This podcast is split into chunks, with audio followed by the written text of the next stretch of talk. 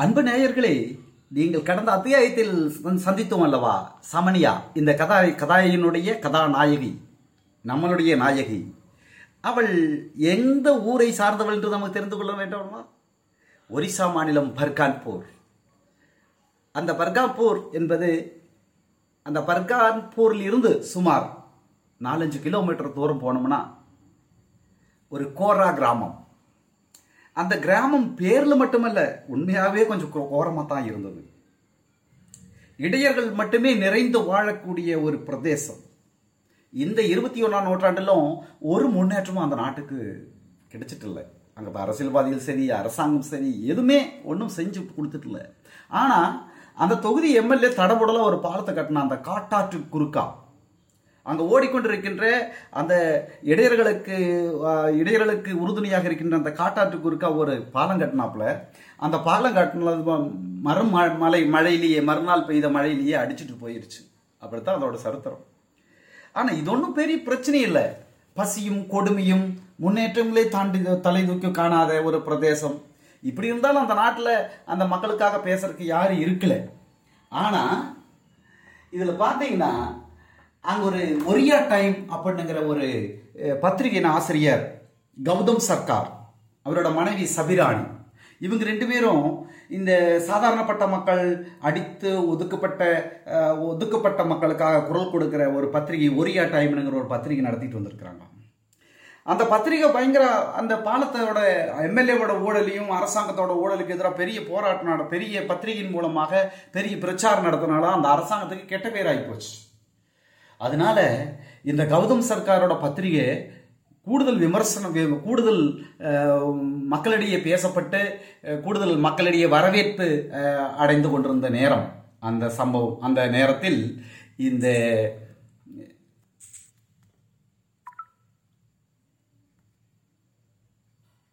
அதனால அந்த ஆளுங்கட்சியோட ஆதரவாளர்களும் ஆளுங்கட்சிக்காரனுங்களும் பயங்கர கடுப்பில் இருந்தாங்க. இந்த கௌதம் சர்க்காரோட பத்திரிகைக்கும் கௌதம் சர்க்காருக்கும் எதிராகும். அதனால் எப்படியாவது இவனை வேலை பார்த்துடணும் இந்த கௌதம் சர்க்காரனையும் அவனோட சபிராணியும் அவனோட மனைவியையும் தீத்தரணும் அப்படின்னுங்கிற எண்ணத்தில் தான் அங்கே அந்த ஆளுங்கட்சி அரசியல்வாதிகள் முயற்சி செய்து கொண்டிருந்தார்கள். இந்த சமயத்தில் தேசிய கட்சியோட நட்பெயர் அழிக்க அலகழிக்கப்பட்டதால் ஆத்திரமடைந்த அந்த ஆளும் முதலமைச்சருடைய நெருங்கிய கூட்டாளிகள் கூட்டாளிகள் பொறுமை இழந்து துடித்துக் கொண்டிருந்தார்கள். இந்த சமயத்தில் மீடியா கார்பரேட்டுகள் பணபலத்தோட மோத முடியாத ஒரியா டைம் நாளிதழ் ஆசிரியர் ஷபிராணியும் அவரோட அன்பு கணவர் கௌதம் சர்க்காரும் லட்சியத்தை தடைய கடுமையாக உழைத்து கையில் உள்ளதெல்லாம் போட்டு எப்படியோ அந்த பத்திரிகையை நடத்தி கொண்டிருந்தார்கள். இப்படி இருக்கிற சமயத்திலேயாக்கும் ஒரு நாள் அந்த ஸ்டேட் ஃபுல்லாக ஃபேமஸில் இருந்து ஒரு ஒரு நாள். இந்தியாவிலேயே பெரிய கார்ப்பரேட் அதாவது இந்த பத்திரிகைகள் நடத்த பத்திரிகைகளுடைய கார்ப்பரேட் சீஃப் அப்போ இந்த ஒரியா டைம் பத்திரிகை இவ்வளவு ஃபேமஸ் ஆகி மக்களிடையே வரவேற்பு பெற பெறுறது வந்து அந்த இந்தியாவில் இருக்கிற பெரிய பத்திரிகை கார்ப்பரேட்டான மேமன் ஜிண்டோவுக்கு ச- சகிக்கவே முடியல. அதனால ஒரு என்ன செய்யணும் நயவஞ்சகமாக பல முறை முயற்சி பண்ணுறாங்க பல காட்டா ஜில்லையில் வச்சு முயற்சி பண்ணாங்க. வேறொரு புவனேஸ்வரில் வச்சு முயற்சி பண்ணாங்க. இப்படியெல்லாம் முயற்சி பண்ணிட்டோம் அந்த கௌதம் சர்க்காரையும் அவனோட மனைவி ஒன்றும் செய்ய முடியல. காரணம் மக்கள் ஆதரவு இருக்கிறதுனால. அதில் திட்டமிட்டு யாருக்கும் தெரியாமல் நயவஞ்சகமாக அந்த கௌதம் சர்க்காரையும் அந்த அவனோட மனைவி சபிராணியும் அந்த காட்டா ஜில்லாவில் இருக்கிற கோரா ஆத்துக்கு அந்த பகுதிக்கு வர வர வச்சுருக்கிறாங்க. சதி திட்டத்தோட நயவஞ்சகமாக வர வைக்கின்றார்கள். அந்த வர வைப்பதற்காக இப்போது வஞ்சகத்தனமான திட்டம். மேமன் ஜிண்டோவனுடைய இந்த திட்டம் அந்த பாவம் கௌதம் சர்க்காருக்கும் அந்த சபிராணிக்கும் தெரிய வருவதில்லை. அதனால் அந்த காட்டு பகுதியை நோக்கி இவர்கள் ஜீப்பில் இவர்கள் குறித்தான அந்த வாகனத்தில் போய்க் கொண்டிருக்கின்றார்கள் அந்த மேமன் ஜிண்டோவினுடைய அழைப்பை ஏற்றுக்கொண்டு அவரை சந்தித்து பேசுவதற்காக தன்னுடைய பத்திரிகை பாராட்டுவதற்காகத்தான் நிச்சயமாக அந்த மேமோஜன் கூட்டு கூட்டு அழைத்திருப்பார் என்ற நம்பிக்கையுடன் அந்த இருவரும் போய்க் கொண்டிருக்கின்றார்கள் ஜீப்பு விரைவாக அந்த காட்டு பிரதேசத்தை நோக்கி விரைந்து கொண்டிருக்கின்றது. சபிராணி தனது கௌதம் சர்க்காரினுடைய அ- ம- பக்கத்தில் இருந்து கொண்டு இருக்க அந்த சபிரானுடைய மடியில் அந்த பெண் குழந்தை அமைதியாக அழகாக உறங்கிக் கொண்டிருக்கிறது ஜீப் முன்னேறிக் கொண்டிருக்கின்றது. என்ன ஷபி? என் மேல கோபம் இருக்கிற மும்மன் இருக்கிறியே அப்படின்னு நம்ம கேட்க. அவ சொல்ற அந்த ஷபிராணி சொல்றா பின்னென்னுங்க இன்னைக்கு பாப்ப நம்மளோட மகளோட பர்த்டே. அந்த பர்த்டே சந்தோஷமாக கொண்டாடுறதுக்கு ஒரு வழி இல்லாமல் இன்னைக்கு போய் இந்த ப்ரோக்ராம் ஃபிக்ஸ் பண்ணிக்கிறீங்களே?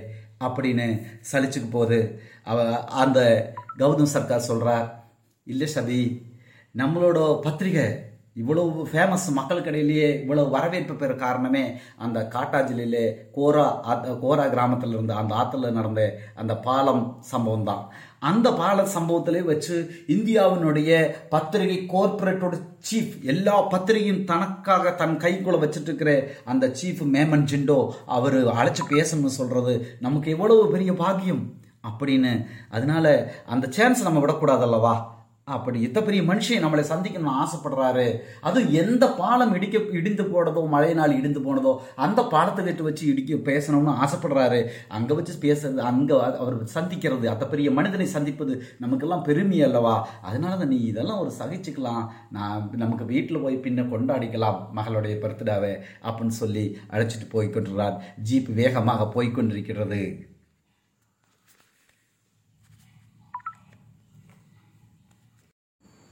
அதோ அவர்கள் எல்லாம் ஆவலோடு வந்து கொண்டிருந்த அந்த இடத்தை வந்தடைந்தார்கள் நிறைய ஆடம்பர கார்களுமாக நிறைய வாகனங்கள் அங்கு காத்து கிடக்கின்றன. நிறைய தடபுடலாக நிறைய நபர்கள் அங்கே இவர்களுக்காக காத்திருக்கின்றார்கள்.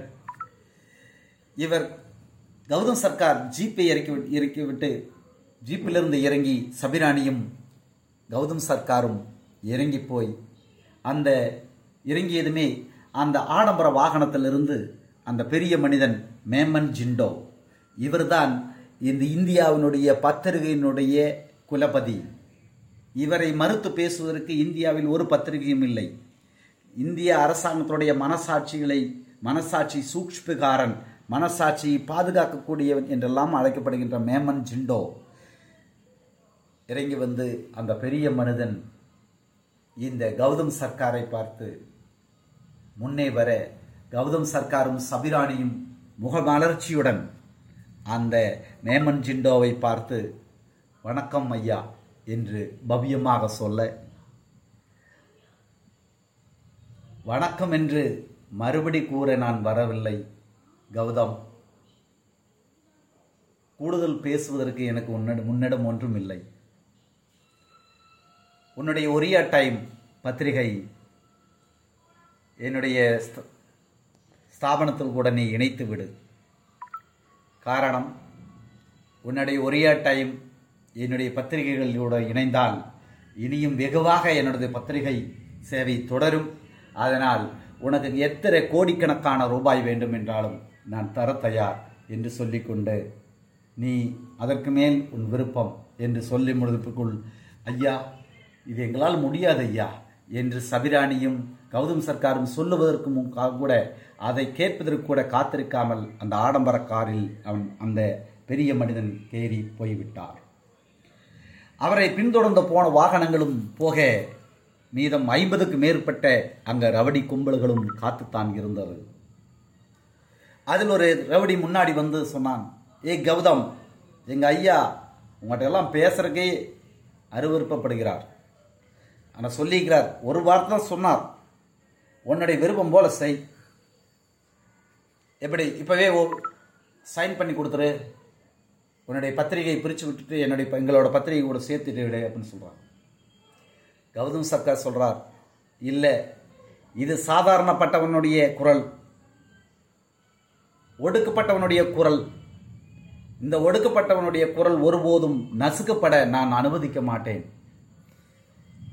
அப்போது அவன் சொன்னான் ஏய் இவனை ஒரு வார்டு பேச விட்டு அவன் ஒரு வார்டு தான் பேசிட்டு இருப்பான். டயலாக் எல்லாம் அடிச்சுட்டு இருக்கிறாமே இவன் இன்னொன்று லாய்க்காக இல்லை. ஐயா போயிட்டாரன் பார்.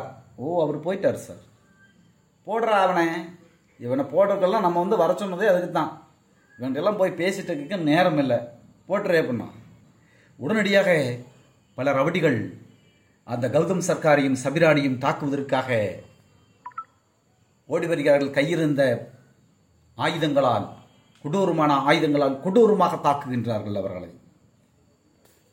சபிராணியை சபிராணியை ஒருவன் தன் கையில் அந்த கத்தியால் குத்தியபடி ஏண்டி பெண்கள் கற்பழிக்கப்பட்டா?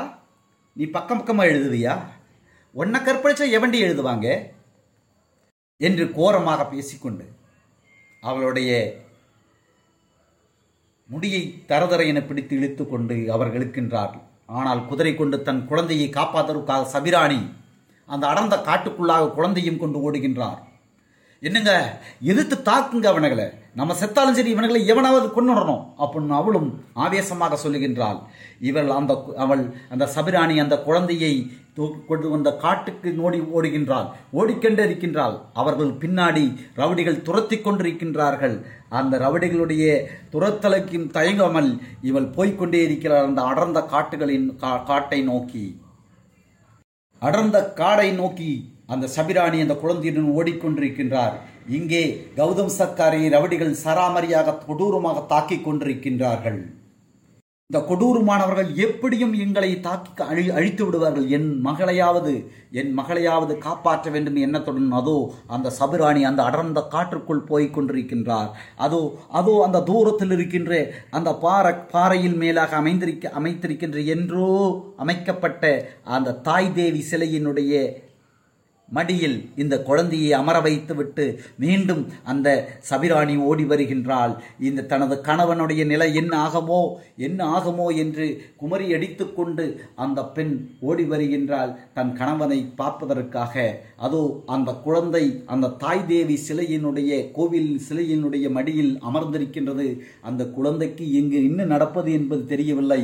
ஆனால் ஒன்று மட்டும் எனது தாய் என்னை விட்டு பிரிந்து எங்கோ ஓடிக்கொண்டிருக்கின்றாள். என்று அந்த குழந்தைக்கு தெரிகின்றது அன்பர்களே. அதோ அந்த சபிராணி தனது கணவரிடம் வருவர வரும்போது கணவரை குற்றுயிரும் கொலையுயிரமாக கொன்று கொன்று கொன்று கொண்டிருக்கின்றார்கள் என்றுதான். அதோ இவளையும் அந்த பின் சென்ற ரவடிகள் இவளையும் சராமாரியாக தாக்குகின்றார்கள். இவளையும் வா- தனது கையில் இருந்த கத்தியால் வெட்டுகின்றார்கள். இவளும் பிடித்து போய் அந்த கணவனுடைய பக்கத்தில் வீழ்கின்றால் ஐயோ இந்த கொடூரமான நிலைமை இந்த நாட்டிலும் நடக்கின்றது. இவர்களை காப்பாற்றுவதற்காக யாரும் இல்லையா? என்று துடிதுடித்து கொண்டு அதோ அந்த கணவனும் அந்த மனைவி சபிராணியும் மூர்ச்சியாகி அதோ கீழே கிடக்கின்றார்கள்.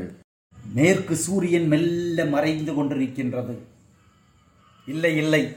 இந்த கொடுமையை ஒடுக்கப்பட்டவனுக்காக நசுக்கப்பட்டவனுக்காக உயர்த்துகின்ற குரல் இங்கே அழிக்கப்படும் போது இந்த கொடுமையை காண முடியாத அந்த செஞ்சூரியனும் தன்னை தன் கண்களை மேற்கு திசையில் மறைத்து கொண்டிருக்கின்றான். அதே நேரத்தில் வானம் இருள்கின்றது. அதோ கார்மேகங்கள் மழை பொழிய காத்திருக்கின்றது. ஓ இதோ அந்த கார்மேகங்கள் பொழியத் தொடங்கிவிட்டது. ஆ, உலகமே இந்த இயற்கையே ஓ என அலறியது போல அந்த மழை கொட்டி தீர்த்து கொண்டிருக்கின்றது. வானில் மின்னல்களின் தேரோட்டம். வானை இடித்து தள்ளுவதை போல இடியோசை அண்ட சராசாரங்களை அதிர வைத்து கொண்டிருந்தது. வானிலிருந்து பெரும் மின்னல் அந்த ஜோடி பிணங்கள் மீது தாக்கியது. ஒரு கணம் பிணங்கள் இரண்டும் தீப்பிடித்து எருவதைப் போல் காணப்பட்டது. ஆம் வானிலிருந்து அந்த பலமான மின்னல் தாக்கியதால் பிணங்கள் கரிக்கட்டையாகி இருந்தன. ஆனால் அதோ அந்த கரிக்கட்டையிலிருந்து சுயமாக திரிந்து கொண்டே உயர எழும்பும் இரண்டு ஜோடி ஒளிக்கற்றைகள். மண்ணுடன் உறவு கொண்ட வானத்து மின்னல்களினால் வெளிச்சத்தில் தாய் தேவி சிலை சிரித்து கொண்டிருந்தது. காட்டாற்றில் குறுக்காக கடந்த பல மைல்கள் தூரத்தில் உள்ள ஆவுடைதா கிராமத்தில் வாழ்ந்த மக்கள் வருடத்துக்கு ஒரு முறை தாய் தேவியை வழிபட வரும் நாளை தவிர இந்த இடத்தை பராமரிக்கவோ பாதுகாக்கவோ ஆள் இல்லாததால் போன வருடம் போட்ட ஓலை கோபுரத்தில் கோவிலில் கோபுர கோவிலில் தென்னங்கீற்றுகள் நனைந்து பொடிந்து விழுந்து கொண்டிருந்தன. தாயை எதிர்பார்த்து காத்து நின்றது அந்த இரண்டு வயது பெண் குழந்தை.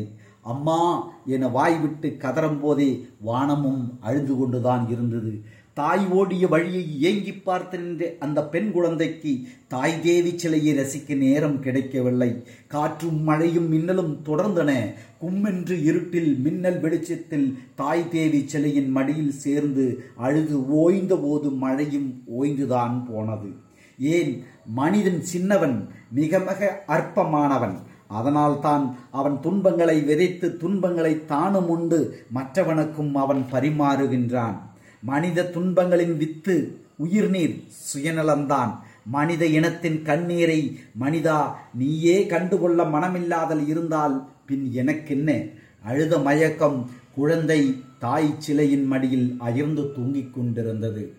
நேயர்களே இங்கு நீங்கள் கவனித்திருக்கின்றாம் அந்த சபிராணியும் கௌதம் சர்க்காரும் இரண்டு பேரும் பிணங்களாக கிடந்தபோது வானிலிருந்து மின்னல்கள் வந்து அவர்களை கறிக்கட்டையாக்கிவிட்டது ஆனால் அதிலிருந்து இரண்டு ஜோடி ஒளிக்கற்றைகள் மேல் நோக்கி சென்றது என்றும் இங்கே தாய் தேவி சிலையில் அருகே அந்த இரண்டு வயது பெண் குழந்தை சமனியா போற்றி அதோ அந்த தாய் தேவி சிலையினுடைய அரவணைப்பில் இருக்கிறாள் என்றும் நீங்கள் கவனித்திருக்கின்றீர்கள். மந்திர மாயமான ஒரு கதையாக தோன்றுகிறதோ என்று நீங்கள் சிந்திக்கலாம். இல்லை இல்லை. இதோ அடுத்த அத்தியாயத்தில் இது என்ன ஒரு புதிய விந்தை? இந்த இவர்களுக்கெல்லாம் நாங்கள் கதையில் முன்பே சொல்லியிருக்கின்றோம். இதையெல்லாம் இந்த நல்ல பாத்திரங்கள் ஒவ்வொன்றிலும் டிஎன்கின்ற டிஎன்ஏ என்கின்ற பௌதம் அடங்கி இருக்கின்றது அடுத்த அத்தியாயத்தில் இந்த டிஎன்ஏ யார் என்று அந்த டிஎன்ஏ யாருடனான ஊடுருவிக் கொண்டு யாருடைய கதாபா யாருடைய கதாபாத்திரங்களுடன் ஊடுருவிக் கொண்டு உங்களை சந்தித்து உரையாடிக் கொண்டிருக்கின்றது என்பதை அடுத்த கதையில் நாம் சந்திக்கலாம். இந்த டிஎன்ஏ பௌதம் யாருடன் யாருடைய கதா கதாபாத்திரம் கூடவெல்லாம் சஞ்சரித்து உங்களுடன் தொடர்பு கொண்டு உங்களுக்கு இந்த கதையை பிரஸ்